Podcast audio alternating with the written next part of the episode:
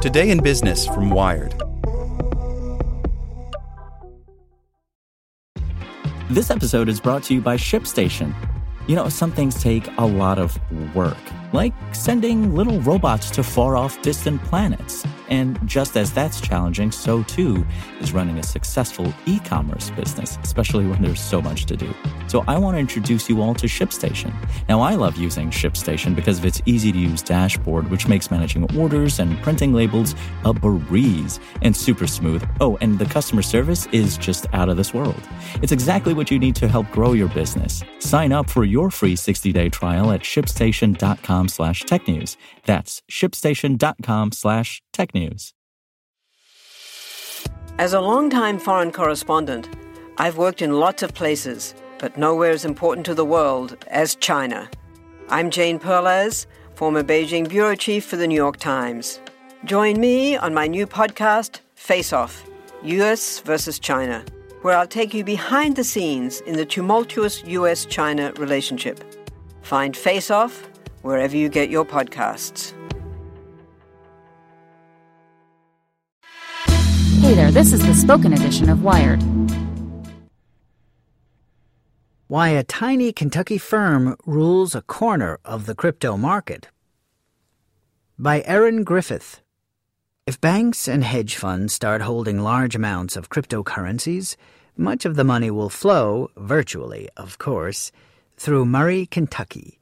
That's home to Kingdom Trust a small company that's quickly become the crypto industry's go to option for holding its digital coins. The crypto revolution has a few kinks to work out before it can revolutionize anything.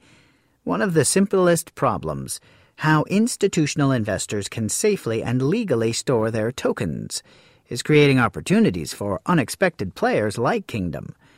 In January, the 60 person firm agreed to sell itself to BitGo, a San Francisco tech startup making for strange bedfellows, even in an industry full of unexpected players. Kingdom is among the boutique, seemingly out of nowhere firms taking risks to get in early on a potential revolution. As is common in crypto land, many of these service providers stumbled into the category almost by accident, then saw an opportunity. Their willingness to experiment and their appetite for risk have been rewarded with expertise, reputations, and a head start on dominating a potentially huge new market. Silvergate Bank, a community bank based in San Diego, works with more than a dozen cryptocurrency financial services companies. Its CEO, Anthony Lane, has said he's not a coder type, but a Joe Sixpack kind of guy who became personally interested in Bitcoin in 2013. Cole, Freeman, and Mallon a San Francisco law firm that has gained a reputation for its work on cryptocurrency fund formation, lists just five partners. MG Stover, a Colorado based boutique financial services firm, has become known for offering fund administration and accounting services. Since taking an early crypto focused hedge fund four years ago, the firm has amassed more than 50 funds as clients, according to CEO Matt Stover. Arthur Bell, the Baltimore and New York City based auditor of choice for many crypto funds, recently merged with Cohen and Company. Managing member Corey McLaughlin told an industry publication the volume of firm launches in crypto is unlike anything he's seen in two decades. People that were willing to take risks relatively early and stake out a little claim were able to grow significantly, while more established and larger name brand firms have been very quickly passed by in this area, says Greg Gilman, co founder of incubator and investment firm Science Incorporated. You had to have guts and faith to do this 12 months ago. It didn't require a lot of either to do this six months ago. Real estate investor Matt Jennings co founded Kingdom in 2009 after he noticed that few traditional financial services firms would allow him to hold real estate investments in his retirement account after the Dodd Frank Act introduced a new rule requiring funds and advisory firms to use qualified third party custodians to hold their assets, Jennings saw an opportunity to expand into offering custodian services to the funds. In 2011, the firm got its trust charter in South Dakota because of the state's business friendly policies, according to Jennings. Over time, the firm grew into a solid, if boring, little business As a directed custodian, Kingdom Trust doesn't advise clients or recommend investments. It simply holds the assets. The firm holds alternative assets in individual retirement accounts and also acts as a qualified custodian for private equity funds, venture funds, family offices, and hedge funds. Kingdom has amassed 100,000 clients and handles around $13 billion in assets, charging fees for its services that vary based on the complexity of the assets. Around two years ago, Jennings met Mike Belshe, a San Francisco tech entrepreneur with a cryptocurrency security startup called BitGo, through a mutual client. In working together for that client, they considered partnering.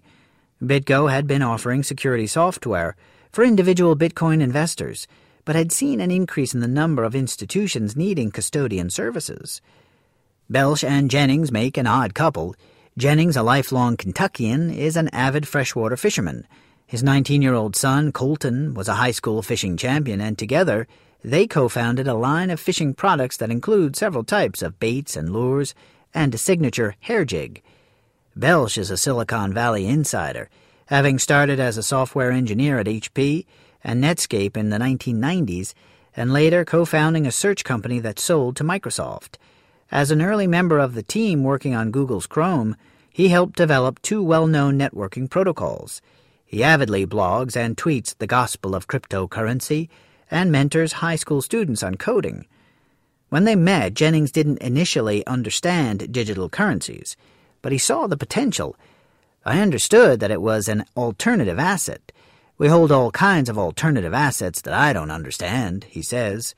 All that mattered was that Kingdom could meet regulatory requirements. Belshe says that, compared with the banks he's spoken to, Kingdom is actually fairly innovative. Existing banks wouldn't go there, he says. Even if they are intrigued, they usually say no. Because Kingdom started in the same way as a lot of tech startups, solving a personal pain point of its founder, the firm had more willingness to listen and try and see where it would go. In its DNA, Belshe says. Through their conversations, Jennings learned about digital currencies, realizing his firm could be among the very few offering custodian services for cryptocurrencies to institutional investors. Further, he realized BitGo offered the only tech product with the level of security Kingdom required to make it work. It became very obvious that his product was the perfect product to marry in with the custodianship of these assets, Jennings says. The two companies first launched a product that allowed individuals to store digital currency in their IRAs. Last year, as the world turned crypto crazy, Kingdom and BitGo began to focus on offering custody for institutional investors. The timing was perfect. Crypto hedge funds had been proliferating an estimated 100 new ones launched in 2017, and the skyrocketing price of Bitcoin, Ethereum, and other altcoins meant small funds were suddenly sitting on tens of millions of dollars in crypto assets. That creates a compliance problem. Once a hedge fund crosses $150 million in assets, it is required to store its assets with a qualified custodian. Belshe estimates two dozen hedge funds crossed that threshold last year, but are not complying with the rule. Indeed, an SEC letter in January stated that custody is a key issue facing fund innovation related to crypto holdings. Industry advocates, including Union Square Ventures, Fred Wilson, have called for institutional grade custodians to help firms comply with the law and offset security risks. Since launching, cryptocurrency custody is by far Kingdom's fastest growing asset class. Belshe estimates there's $10 billion worth of hedge funds holding crypto assets in the market, and another $10 billion of demand waiting to invest. He's seen growing interest from typically conservative mutual funds and pension funds. That's why Belshe decided a partnership with a qualified custodian like Kingdom was not enough. They could work better together as part of the same company, and so they merged. Deal terms were not disclosed. Belshe pointed to the SEC's comments as justification for the deal. I wouldn't write it better myself for why we bought Kingdom, he says. Jennings calls the merger a great marriage of technology and regulatory oversight. There will be cultural challenges to combining Kingdom. A staid financial trust with BitGo, a fast moving venture backed Silicon Valley startup. But Belshe says he and Jennings share an innovative spirit. Even though we come from pretty much opposite worlds, in terms of how he sees a good business and how I see a good business, it's very similar. By merging BitGo's technology and Kingdom's compliance abilities, Belshe believes he can build the financial services firm of the future while locking down the market for institutional custodianship today, just as it's beginning to explode. People have looked at Kingdom and said, Do these guys know the tech? They look like a bank, like a trust, he says. On the flip side, BitGo did not offer custodianship. Combining the two is a step toward building trust with customers, Belshe says. Others are eyeing the same opportunity, though. Firms that have already obtained a trust charter, a time consuming regulatory process, have an advantage. Coinbase, the largest U.S. Bitcoin exchange and a Silicon Valley darling, announced in November it would begin offering institutional custodian services this year. The company reportedly held talks with Anchor Labs, a stealthy digital custody startup, which fizzled. Anchor Labs then raised an undisclosed amount of funding from Andreessen Horowitz for its digital custody product, according to Axios. Andreessen Horowitz is also an investor in Coinbase.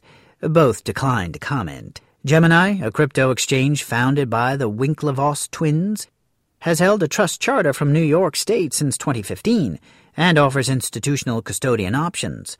The company charges a 1% fee, which sources say is steep compared to custodian services for non digital assets, but necessary to cover the enhanced security risks of crypto assets.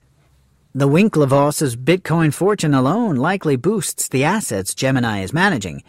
They're estimated to own around $1 billion in Bitcoin, depending on price fluctuations. New York based ItBit also obtained a trust charter in 2015. Ledger, a Paris based company providing hardware wallets for cryptocurrencies, charges roughly half of Gemini's rate for its custody option. Currently in beta mode, Kingdom's pricing is similar to Ledger's, though the company declined to specify, noting its rates can vary. Gemini and Ledger cryptocurrency speculators are banking on the theory that someone dumber than them will buy their tokens for more than they paid. That's a pretty good bet. Until it isn't. Want to learn how you can make smarter decisions with your money? Well, I've got the podcast for you. I'm Sean Pyles, and I host NerdWallet's Smart Money Podcast. Our show features our team of nerds, personal finance experts in credit cards, banking, investing, and more – and they'll help you make the most of your money while cutting through the clutter and misinformation in today's world of personal finance. You'll get clarity on strategies to help you build your wealth, invest wisely, shop for financial products, and plan for major life events. Listen to NerdWallet's Smart Money Podcast wherever you get your podcasts.